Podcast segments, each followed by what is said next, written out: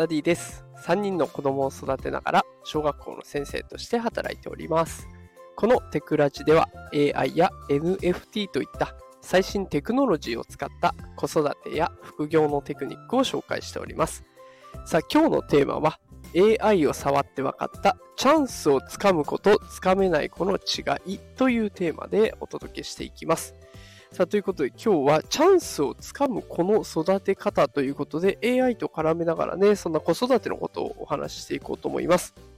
え結論を先に伝えますと、チャンスをつかむこの育て方、えとにかくチャレンジさせる。これが鉄則かなというところです。で、え今日はね、この結論に至ったプロセスを紹介していきたいと思います。えー、子育て中の方とかね、あと何かに挑戦したいけど、ためらっているんだという方、えー、そんな方向けの内容になっておりますので、よかったら最後までお付き合いください。さあ、それでは早速本題の方に移っていきます。えー、今ですね、受け持っているクラスがありまして、で、そのクラスでですね、Canva というサービスを使った AI 体験をさせるようにしてるんですね。で、Canva って何っていうところなんですけれども、あの、プレゼンの資料を作ったりとか、あと SNS、SNS 投稿用のね、画像を作ったりとか、あと普通に、なんだろう、A4 で文章を作ったりとか、えチラシを作ったりとか、いろんなことに使える、え生成系のサービスになってるんですね。で、その中に AI を使える、えサービスも入っておりまして、AI によってね、画像生成を、え体験できるような仕組みも整ってるんですね。で、これ画像を作るっていうだけじゃなくて、マジックライトという機能がありまして、これではね、テキスト生成、これもやってくれるんですね。だから例えば、あの、なんだろうな、画像を一つ作ったと。で、この画像について説明する文章を書いてみたいな指示を出すと AI が勝手にね、ドバーッと文章を書いてくれるんですよ。で、こんなのを、えー、子供たちにね、実際に画像を AI で作らせて、で、マジックライトに説明文書いてもらいなって言ってやってみたらですね、子供の反応は3パターンに分かれたんです。えー、1つ目のパターンとしては、プロンプト、AI への指示というものをプロンプトと言いますが、プロンプトを熟考し、手が動かない子。どうやって言ったらいいかなどうやって書こうかなって悩んで手が動かないタイプ。2つ目は、友達の結果をたくさん見て回って、まあ、回るだけ見て見て、たくさん見て、結局自分の作品まで手がいかない子。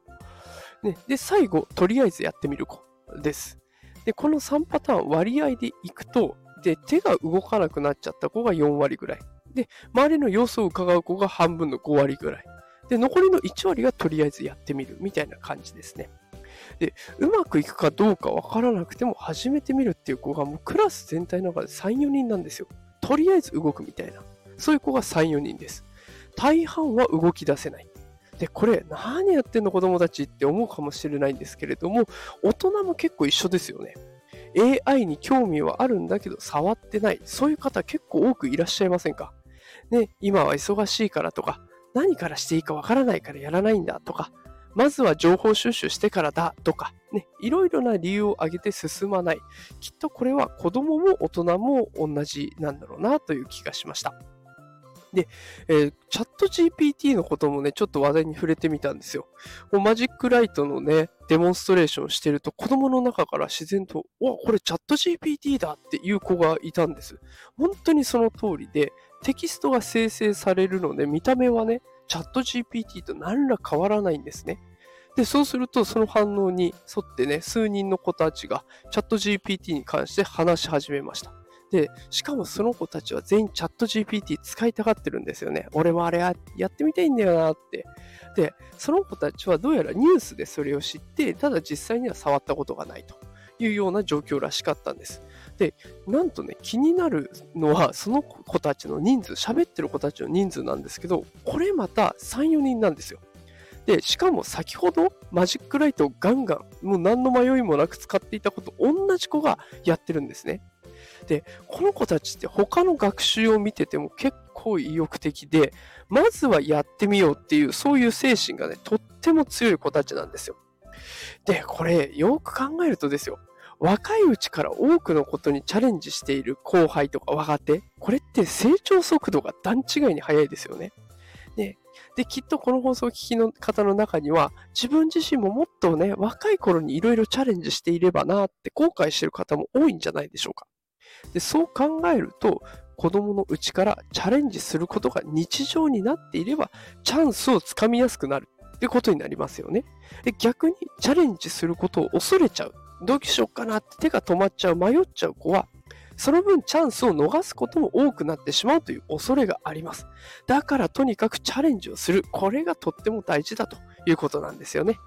さあ、いかがでしたでしょうか？今日はチャンスをつかむ子を育てる方法をテーマに放送させていただきました。結論をもう一度繰り返しますと、とにかくチャレンジさせていく。これが大事です。子供のうちからチャレンジを日常に溶け込ませて、大人になった時に活かせるようにしていく。これは結構大事なポイントかなと思って放送させていただきました。さあ、ということで今日も最後まで聞いてくださってありがとうございました。えー、毎日ね、朝5時から AI、NFT 情報を発信しておりますので、よかったらフォローボタンポチッと押してくれると嬉しいです。えまた、この放送のね、感想などもコメントで教えてくれると嬉しいです。あの、感想は絵文字だけでも全然構いませんので、すごく励みになりますので、どうぞよろしくお願いします。さあ、それではまた明日もお会いできることを楽しみにしております。働くパパ、ママを応援するダディがお送りしました。それではまた明日。さよなら。